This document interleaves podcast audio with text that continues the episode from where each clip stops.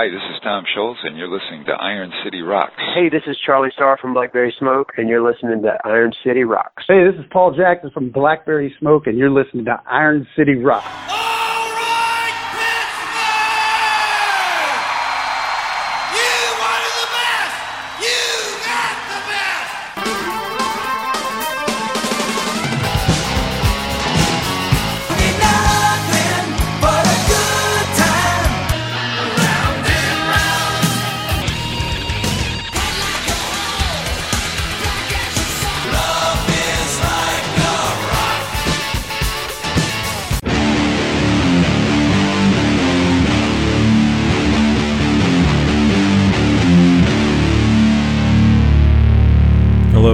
To episode 444 of the Iron City Rocks podcast. I'm your host, John, coming to you from the Iron City of Pittsburgh, Pennsylvania, bringing the best rock, hard rock, heavy metal, and blues talk on the net. Episode 444, we're going to be introducing you to two bands, uh, both coincidentally with states in the name. We're going to introduce you to the Georgia Thunderbolts, who have their debut EP coming out in August. And we're also going to introduce you in a little bit to Tennessee Champagne, a great band out of the. Uh, kind of the uh, eastern part of Tennessee. So we'll get with them in a little bit. But the Georgia Thunderbolts are going to be releasing their debut EP on August 21st. Uh, band's getting a lot of press. Um, when you listen to them, I don't think it takes long to hear the southern rock influences uh, of Lynyrd Skynyrd, the Marshall Tucker Band. Um, a, a, lot of great bands uh, go into the sound that make up Tennessee Champagne. So we were fortunate enough to sit down uh, with Riley, the lead guitarist, and TJ, the singer. Uh, talk about the EP, talk about the challenges of releasing. You know, you wait your whole life to kind of get the EP out, you know, your debut, to have it come out um, during the COVID situation. So, we're going to listen to uh, a track from Georgia Thunderbolts. We'll get right into that interview with Riley and TJ of Georgia Thunderbolts.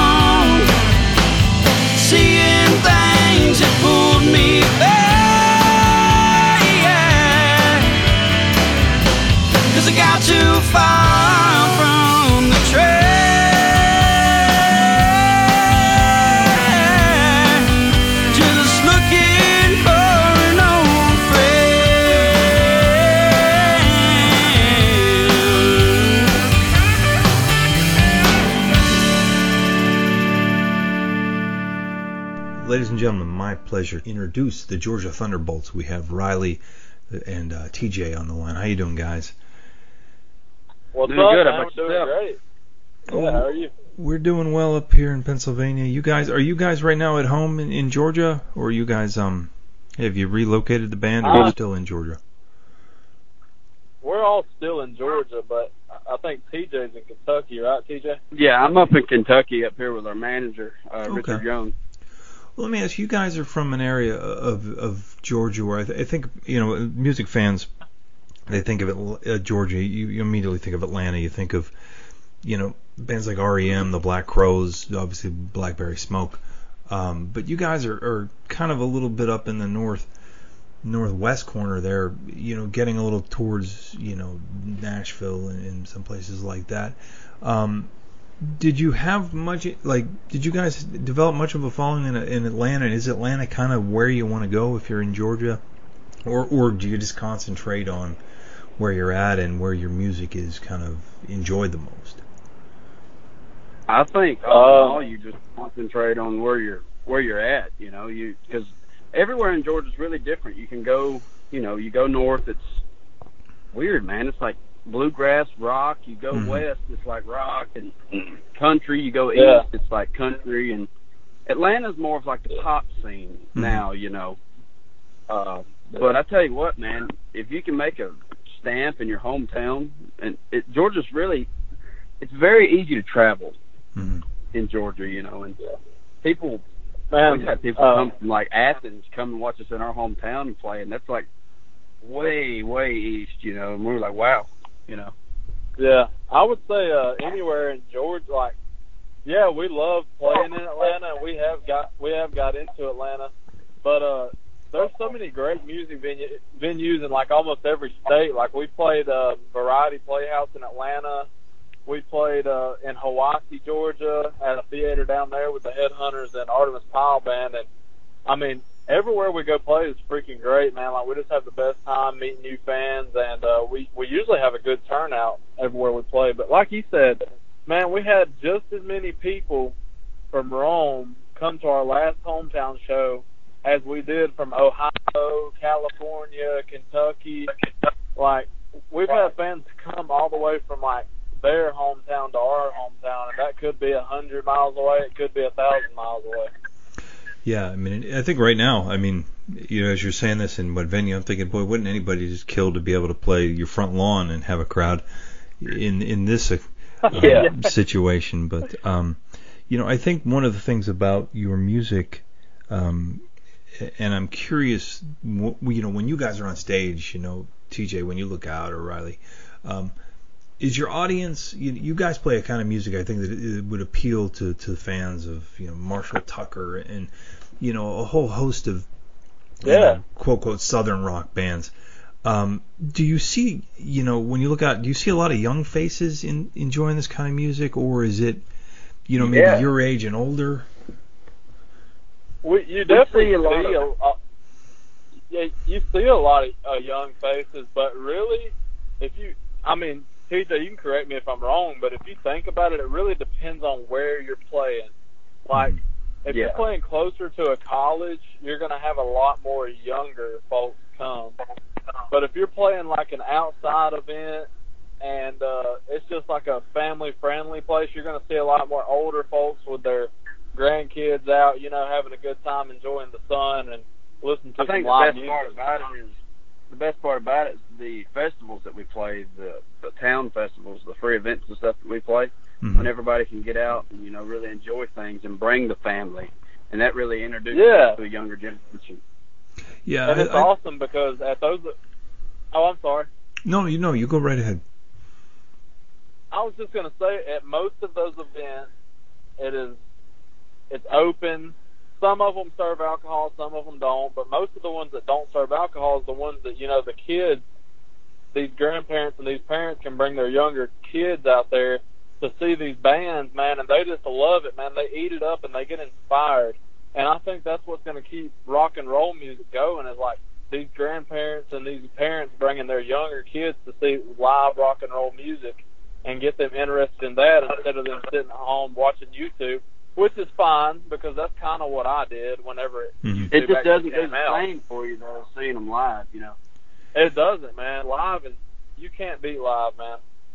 Yeah, and and I I think when I listen to a band like like like you guys, I think to myself, you know, you, you're you're almost when you're mention, mentioning like a festival, one of the bands that I, I could see um, really transcending well because you know someone might say, okay, here's a band with, you know from Georgia, got you know sort of a, an Allman Brothers, Skynyrd, Marshall Tucker sound to it. Um, and, and that may not be something that people would say, okay, that's not really my wheelhouse. I enjoy, you know, more ACDC or, uh, you know, I'm a country fan.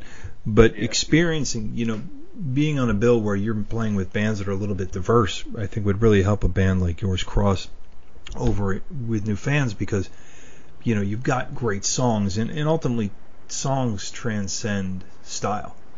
You know, when you walk away singing, yeah, Right. you know, singing the chorus of a song, you know, at the end of the day, Exactly. you know, I, I think of uh, one of those old Southern songs, Amy. I don't even remember which band, if that's Marshall Tucker or whoever sang that song. You hear that song, and it's stuck in your head all day. Pure Prairie League, thank you. Yeah. You know, I mean? I can't even remember the name of the band, but I, boy, I can tell you that damn song gets in your head and it's there all day. It, Um, it does. and You'll be walking, live, uh, doing the laundry, thing singing Amy. exactly. I know what you're saying, man. Absolutely. You know, um, what did you guys grow up, you know, listening to? I mean, you guys, you know, probably a little too young to, you know, experience some of these bands, you know, during their heyday, you know. And I, I listen to you guys and I hear all kinds of influences. Yeah, that's that's the thing, man. We we're lucky, which you know, me and TJ's music are totally different, which we've kind of grown closer in our musical uh, preferences now that we've been in a band for almost six years. But man, I grew up on uh, I grew up on old like '80s rock and roll, like your Hmm. Guns N' Roses, Aerosmith, um, things like that, and classic country. Man, I, I really I started getting into Southern rock about my ninth grade year in high school, which, believe it or not, was not too long ago. Yeah, I- I- about. Uh, I'm sorry. What was you gonna ask? I just said I don't think I didn't think that was that long ago, and it's interesting to hear. You know, you're listening to the same stuff when you were in ninth grade that I was listening to in ninth grade. and I'm a whole lot older. right, right, and, and that's crazy, man. Because like, but I, I'm so glad that I had somebody show me good music. You know, not not even growing up, but as I as I got older, and um, yeah, I was just I was just in ninth grade seven years ago. This this coming end of the school year will be eight years ago. So, uh, but yeah, that's that's kind of my musical influences is the old classic rock and the classic country and a little bit of the '80s '80s rock. But uh, I'll let TJ go ahead and tell you his. I listened to a lot of growing up. I listened to a lot of like uh, Creedence and Mhm. uh, like Ray Charles and uh, like Bing Crosby and stuff like that. Man, I got such a wide variety of music that you know that I listen to and I put into perspective to kind of see where everybody's coming from. But uh, you know, like Doobie Brothers and uh, Led Zeppelin, of course. hmm Uh, always knew and listened to Skynyrd too. I guess. I guess it was always in the background. Just being from the South, I guess it's just. I guess Yeah. you know you hear them. Uh, Yeah, and, and But- back to what back to what we were saying earlier about kids going and singing live music and and getting inspiration, and, and it makes them like old school rock and roll. You know, they'll think, "Oh my God, this is so much better than what just came out yesterday," you know, or whatever. mhm. But uh, the Headhunters, man, I had no idea who the Headhunters were until I think my sophomore year of high school. We went and saw Blackberry Smoke, and the Headhunters opened, and just me seeing them live, I was like, dude, this is like my favorite band in the world right now. like they were so freaking awesome. Live. Yeah, and if you Like, haven't seen the Kentucky Headhunters, those guys rock. Yeah, and then two years later, you know, we're sitting here with Richard being our manager, blessed because he's probably the greatest person I've ever met, and Yeah, man, uh, fantastic.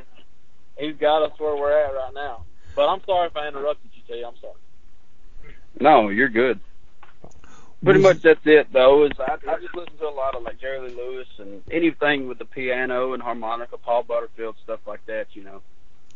Was there somebody, uh, you know, TJ, for example, uh, when I hear you you sing, I, I can't help but hear Ronnie Van Zant. in your voice. Um, was there somebody in particular that went you went from being a music fan to saying, okay, I want to do that? Was there a moment where you kind of crossed that gap? Yeah, I, I think it was watching Bob Seger. I think it was watching. It was a cross between watching Bob Seger and Paul. Uh, what's his name? Paul Rodgers from Bad Company. Okay. And it's just, I think it's just the way those guys had the charisma.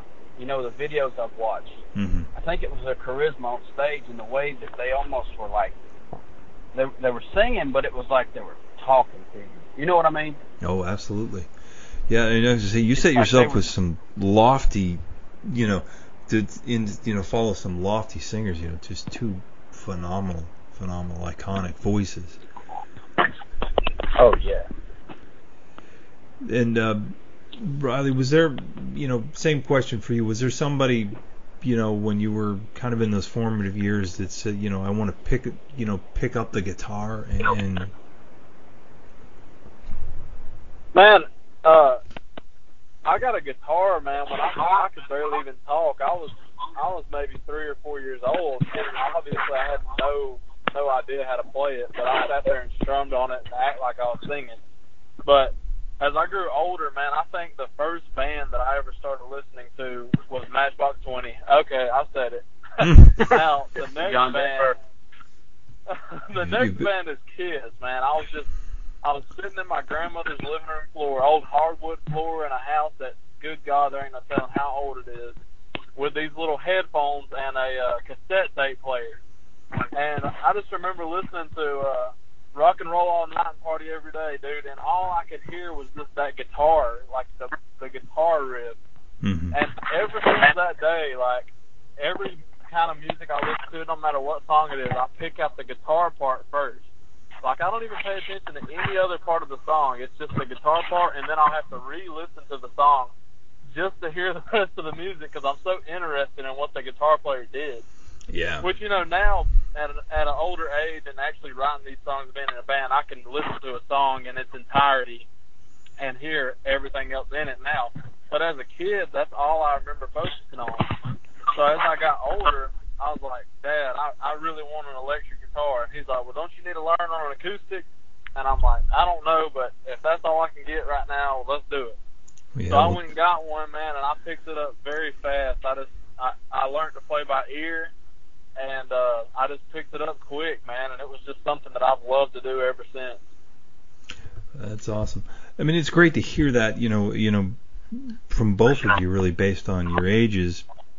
You know, because you you grew up in an era, you know, and you see this with a lot of young people now, where there's, you know, one rock music isn't maybe as prevalent as it had been, you know, for previous generations. Plus, there's a lot of other things to spend time on. You look at the video game industry has just, you know, basically dominated and overtaken the music industry. Oh Um, yeah. And how I much time? Like, eight year eight years old, walking around with a parent's phone. You know, I'm like, oh my Yeah. god, I didn't have a phone till I was 16. You know. Yeah, exactly. Right. Same here. But you guys are, are now uh, just a few weeks out from releasing your debut EP, um, and we've had a chance to hear a couple of the songs. Um, now looking for a friend, and um, actually I haven't listened to the entire thing, but we've dropped two of the singles already. Can you talk a little bit about, you know, as as a band gets ready to put together their album, you you people automatically think, okay, we're gonna hit the road, we're gonna do this, we're gonna open for so and so, we're gonna, you know, you're you're in the middle of a, a worldwide pandemic now, and as a joke, we kind of be happy to see a show in our front yard if we could right now. How does this kind of alter Right. your approach? I mean, it's kind of a wrench in the monkey works. I mean, to to me, man, um, we gained ten thousand fans just from 2017 until 2019, and with Richard Young's help, we have done a lot of hard work and put in a lot of work as far as the band goes. So as this pandemic hits, man, like we're just trying to figure out something to hit the people with, man, because we really our main focus is our fans, man, like over anything. Is the fans. Oh, so I'm like, we're all like, man, like what what do we? What can we do like for the fans to not like think that we're just off the off the face of the earth now. Right. So we start doing these acoustic videos, right? And like the first one we posted, I think got like sixty-four thousand views on it or something like that. And uh, people were loving them, man. Like we were just putting them out every week, every week. So, so finally, mascot's like, guys, we're gonna do some video. We're gonna uh, release an EP. So we're like, yes, finally. So honestly, man, it, it's kind of it's kind of like we were so worried about losing the not losing the fans, but Mhm. we were so worried about us not having material out there for for our fans to listen to and watch that when they hit us with this, it's like we forgot all about the pandemic. It was like let's get back to real life here and give these people what they want, you know. Whether we Yeah. can do the live thing or not, eventually you can't stop rock and roll forever. Just like Ozzy said, you can't kill rock and roll. So we're very positive about putting this music out, and we look forward to whenever live shows will be reopened and, and people can get out and enjoy themselves again. When when you guys look at, you know, the market, and you, you mentioned YouTube a little bit ago, and it's hard to deny the power of YouTube. For a band such as yourself, you know, you could, let's say, get on a tour, you know, which you may or may not have to mm-hmm. pay to be involved with. Um, you know, just maybe, you know, like a dreaming kind of thing. Like, like maybe Chris Robinson calls you up and says, hey, you want to open this run of shows for us? You're obviously going to get out and play for, you know, some fans, but when you're looking at your efforts, does YouTube and videos and you know maybe things like that some in some ways help you grow an audience maybe more efficiently than a tour might where you're only hitting one you know maybe 25 cities you know do you guys look at that kind of from I hate to say from a business standpoint but it really is you know the business of the music business Oh, absolutely. Right. Yeah. We uh we know that YouTube, like you said, it's a very powerful powerful platform to use and stuff, but you know, you can do all the paid promotions and all that stuff you want to, but it's like our connection with the fans is face to face. We get the Hmm. best connection face to face. You know, when we're when we're staring at the people, pointing at them and making them feel like they're a part of our show. hmm And like, you know, honest God, we couldn't do this without any of the fans. They are, that's our livelihood, you know, and we try to take care of them as much as they, they don't know how much they, they've taken care of us, you know, and, Mhm. and we're so very grateful for that. But any way that we can reach them, I know Riley and I are very strong about reaching out, and the rest of the guys are too. We're, we're very strong about reaching out and commenting back to every single person who comments to us on any platform, whether it be Instagram, Twitter, uh, YouTube, Facebook, just anything. We reach out and we try to talk to those people and try to make them feel involved immediately. Absolutely, and and my my answer to that is the only thing that I would say YouTube might be better for is first of all, yeah, it's going to hit these people because they're seeing it. it it's going to be uh, what do you? It's going to be sponsoring on on Facebook and Yeah. YouTube and all this stuff. And another thing is it's going to be playing in different countries. It's not just going to be the U.S. or Georgia Yeah. or Kentucky or South Carolina. You know what I'm saying? So yeah, obvi- you know, obviously it's going to be a bigger impact as far as us letting people hear our music. But like TJ said, man, like there's no better connection than live music. That that's like I heard someone say one time, man. You know, live concerts are just gonna they're just gonna start. You're just gonna start getting paid to do them online, live concerts online. I'm like, no. There's probably three million people right now sitting there thinking, if they never open a concert again, I might lose my mind. Yeah, And- you're, you, you're you're entirely right. I was the reason for that that question. I was I was actually sitting at my office today, and I got a text, and it said, you know, you signed up for foreigners. I don't even know what the text group was called. It was one of those things, you know, you enter your phone number and they'll send you something. But I got a text saying we're going to be live on Wacken Open Air in 15 minutes. Now I don't know if those. Are. I'm guessing those were pre-recorded, co- you know, shows they were doing on Yeah. This year. But you know, 11:15 in the morning, click you know, click a link inside a text, and up on my browser comes you know Foreigner. I'm like, this is pretty Right. cool. Now, to your point, I saw a Foreigner in person several times in my life, and it no watching it on the screen does not compare to being, you know, at a live event with with the community you get. You know, it. but, you know, exactly. It's the It was- man. It's the it was still pretty cool to be able to watch them, and then a few minutes later, Alice Cooper comes out, and you you know you don't even have to leave my house, but I'm like, you know, it's not the same, but it does have, you know, the ability to, you know, it's a permanent thing. You know, you do, you know, let's say you guys did a, you know, a 60 minute acoustic set from your living room. That performance can live on and continue to generate fans for you even while you're not playing. You know, people find you in the middle of the night somewhere Exactly. in the middle of nowhere and watch your show. You know, in, in Exactly. Knows what country. for sure. But it's not quite the same. You know, it's it's but it's certainly Yeah. becoming unfortunately the norm for what people have to do now. You know, it, it, you know the music industry That has was changed that was so much. actually a that was a great uh, question, man. Seriously, I I was just sitting here thinking, man, like that was actually a really good question because you know you you've got all this streaming, and you're definitely going to hit more people with YouTube. You're definitely going to hit more people. Ten thousand people is not going to show up to our hometown uh, Right. show. You know, first of all, we couldn't even hold ten thousand people in the biggest arena that we have in Rome. So def, you know, ten thousand people could view the video. So absolutely, man, that was a great question. That that makes a lot Thanks. of sense. But yeah, that's that's just the way we feel about it.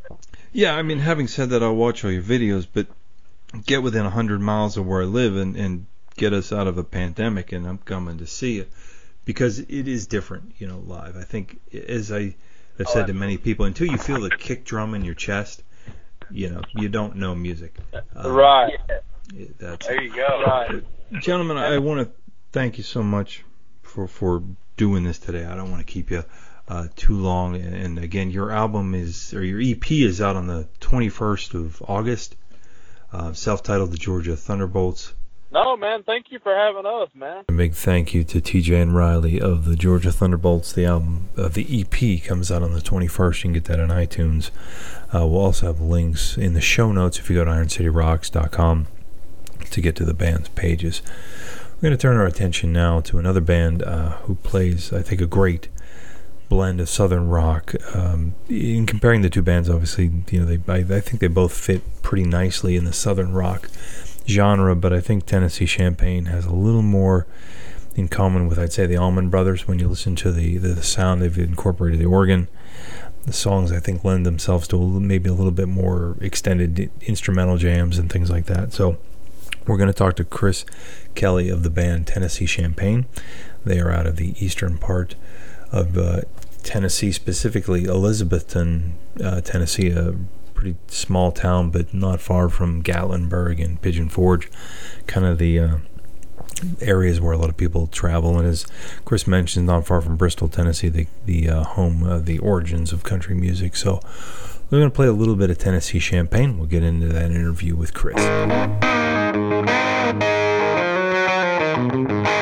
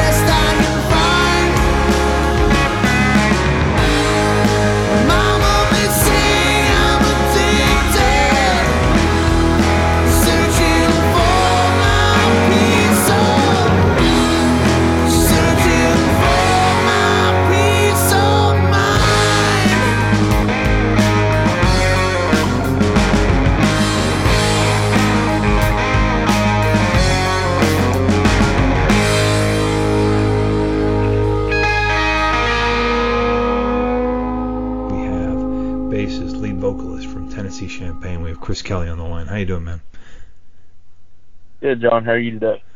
I'm doing very well.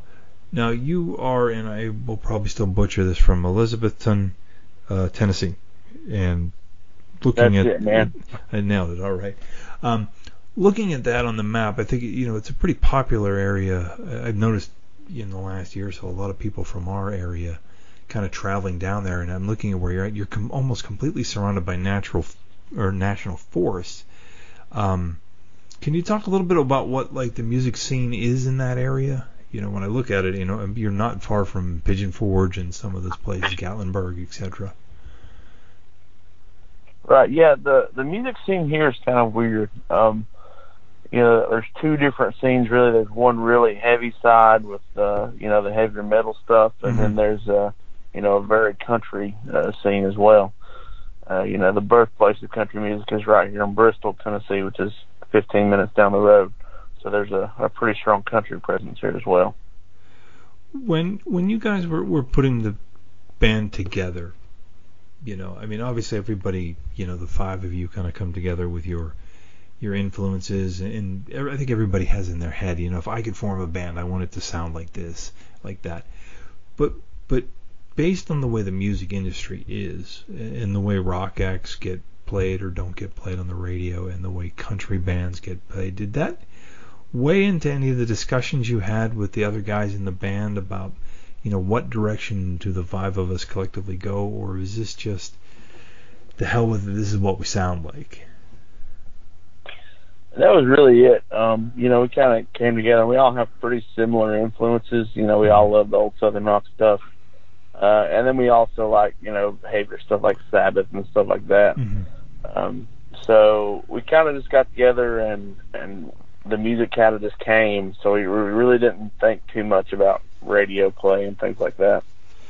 Yeah, it it's it's always interesting because when I listen to, you know, a younger band who does this style of music, you know, some of this this music is, you know, when you listen to the influences, you can hear bands from the early '70s and, and even into the late '60s playing this kind of music um, with young guys. But it is always interesting because you, you always find, if you peel back with the southern rock bands, you still find influences from you know some of the heavier bands too.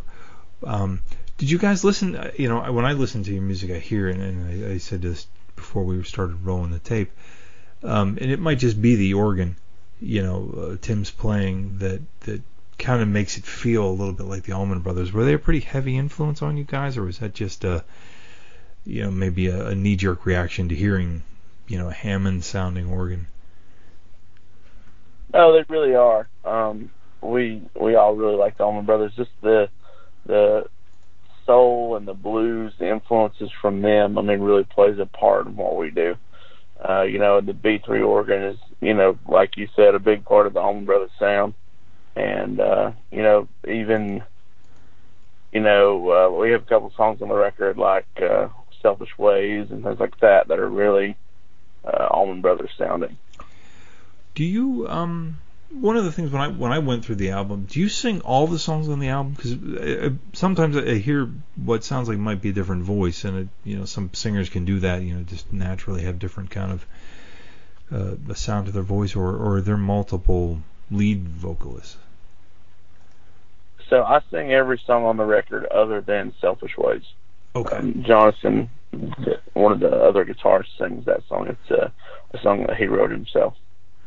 Now, do you guys when when you write these songs, um, do you are you a vocalist? You know, vocals first. You know, let's build a song around it, or is it? Um, did, does somebody you know maybe work on a riff and you guys just try to mix it to a vocals you've already written, or what's the process you guys use to kind of to put everything together? So this record, we we kind of did lyrics first.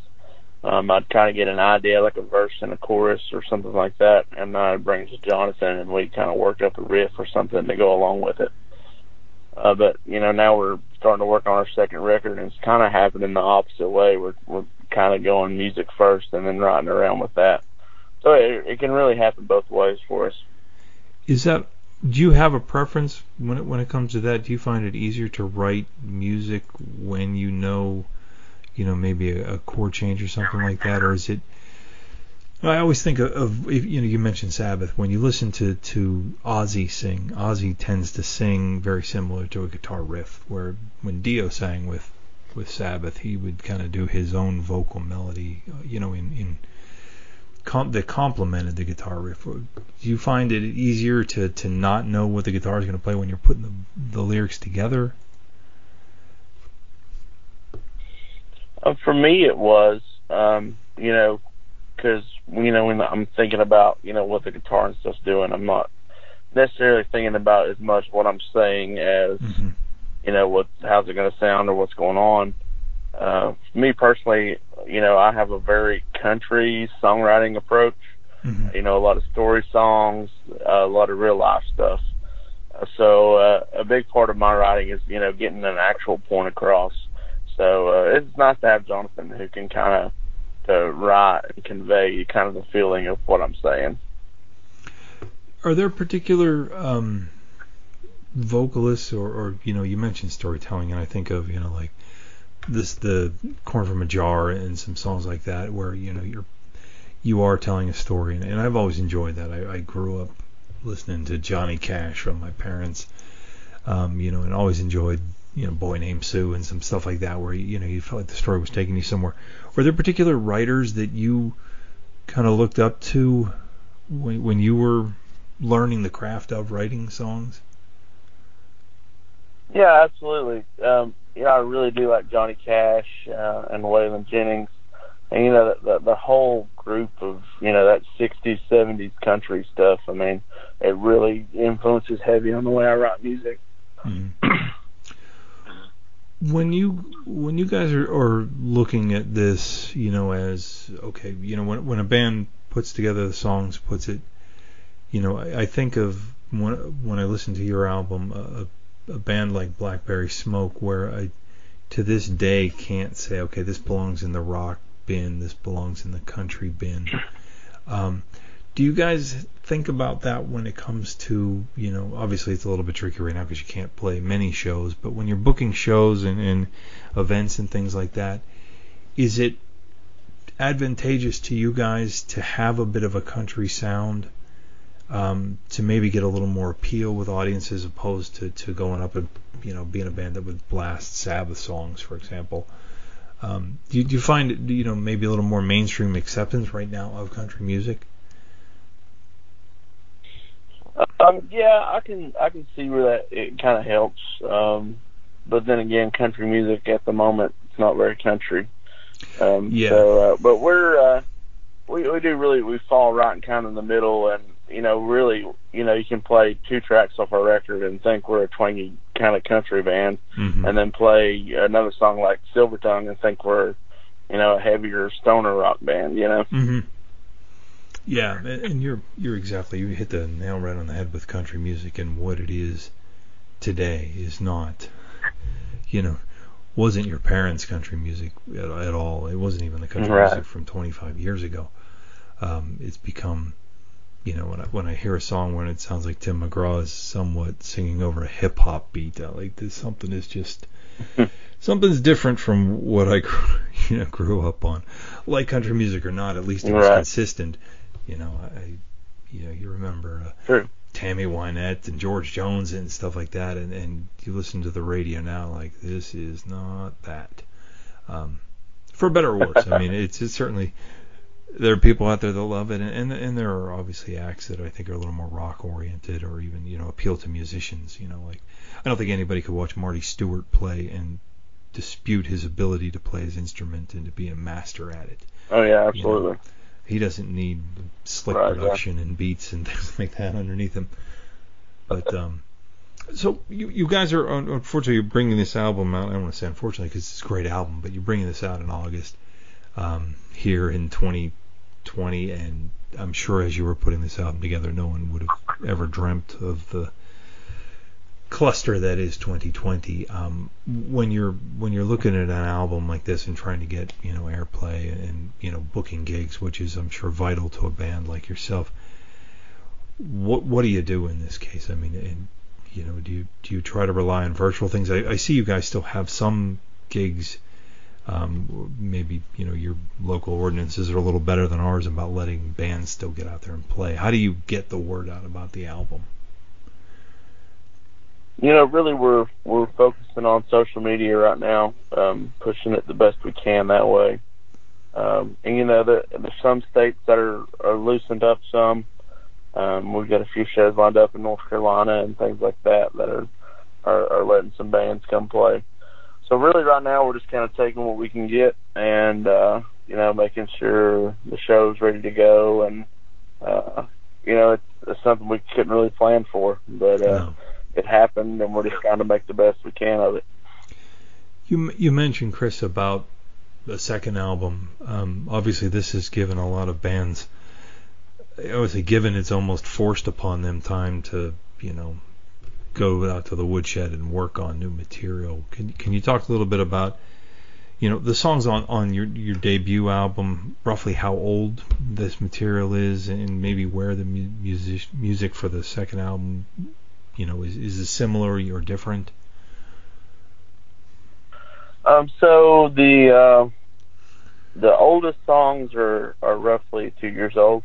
Okay. Um, and you know, some of we have songs as recent as early this year on the record. Um, so it's um, and in working on the new record, it, it's starting to move even more in the rock category. We we you know we still want to keep our country twang and our hmm country songwriting and things like that.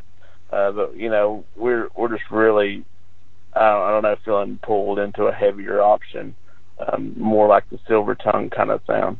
hmm But then again, you know, we, we're hoping uh, we, we're in the talks of of doing some like old timey like songs. That there's a studio here in uh, local that has like old like 50s equipment and stuff. Uh, we're we're considering going in the studio and doing a song there. Uh, but yeah, we're, it's it's still going to be uh, it's still going to be kind of all over the spectrum. But I would expect a few more heavier tunes on that new record.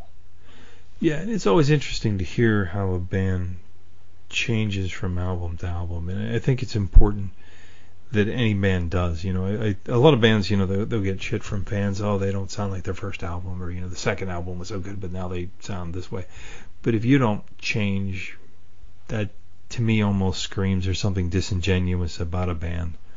Um, you know, because Sure. as people you change, you get into different things. You know, um, the longer you play with this group of musicians, you know, the chemistry is changes, the abilities of musicians change. It's it's great to hear. You know, you look at, I mean, some of the bands you mentioned, um, you know, that we spoke over, or a band like the Black Crowes. You know, even you know, you look at their first album to where some of their later work is very different, a little you know, a little trippier, a little more acidy, um, but it was fresh. You know, and, and that's important. So it's always cool to see how bands progress. Well, Chris, I, I want to thank you so much for, for taking the time, introducing us to Tennessee Champagne. Um, I think everybody, you know, will welcome the day when you guys can, you know, pack up the RV or the van and, and get out on the road. And, and, you know, we would really love to see you coming into Western Pennsylvania. I think people will eat this kind of music up. Um, you know, 'cause I, I think one of the beauties of bands like yourselves is the ability to, you know, to kind of cross genres and appeal to, to different fans. So it's it's great to see this kind of stuff, man. Well, John, thank you so much for having me. All right, you can catch Tennessee Champagne if you go to their website or you go to our website. Uh, we'll have a link on our website, Iron City Rocks, to them. Uh, their album is out now. It's on Spotify, iTunes, you name it. Uh, like I said, a really a good blend of uh, southern rock, um, great instrumental type. Music. I don't want to say instrumental, but uh, the music itself lends itself, I think, to, to some instrumental jams in the songs themselves. And also uh, invite you to check out Georgia Thunderbolts, as I as I said, two bands that I think both fit in southern rock, but not necessarily sound the same. So it's kind of cool to get them both on here. Hopefully, we'll get them both into our fine city of Pittsburgh, um, if and when I don't want to say if, but when the pandemic is over and we can return to live music. Uh, you can visit us at IronCityRocks.com. We're on Facebook, Instagram, YouTube, uh, not TikTok. We are not on TikTok yet. Snapchat, uh, YouTube, you name it, we are on it other than TikTok. Um, drop us an email at ironcityrocks at gmail.com. Let us know bands you'd like to hear. I was fortunate enough to hear from Tennessee Champagne. That's how I found out about the band. Um, so it's a wonderful, way if you're in a band and you want to give us a shout out to your music, uh, or if you're a fan of a band, or um, you've got comments on the show, things you like, things you don't like, let us know. Any and all feedback is welcome. We love to hear it. Want to make it a better show for everyone who's listening. So, I want to thank you most of all for taking the time to listen. Until next time.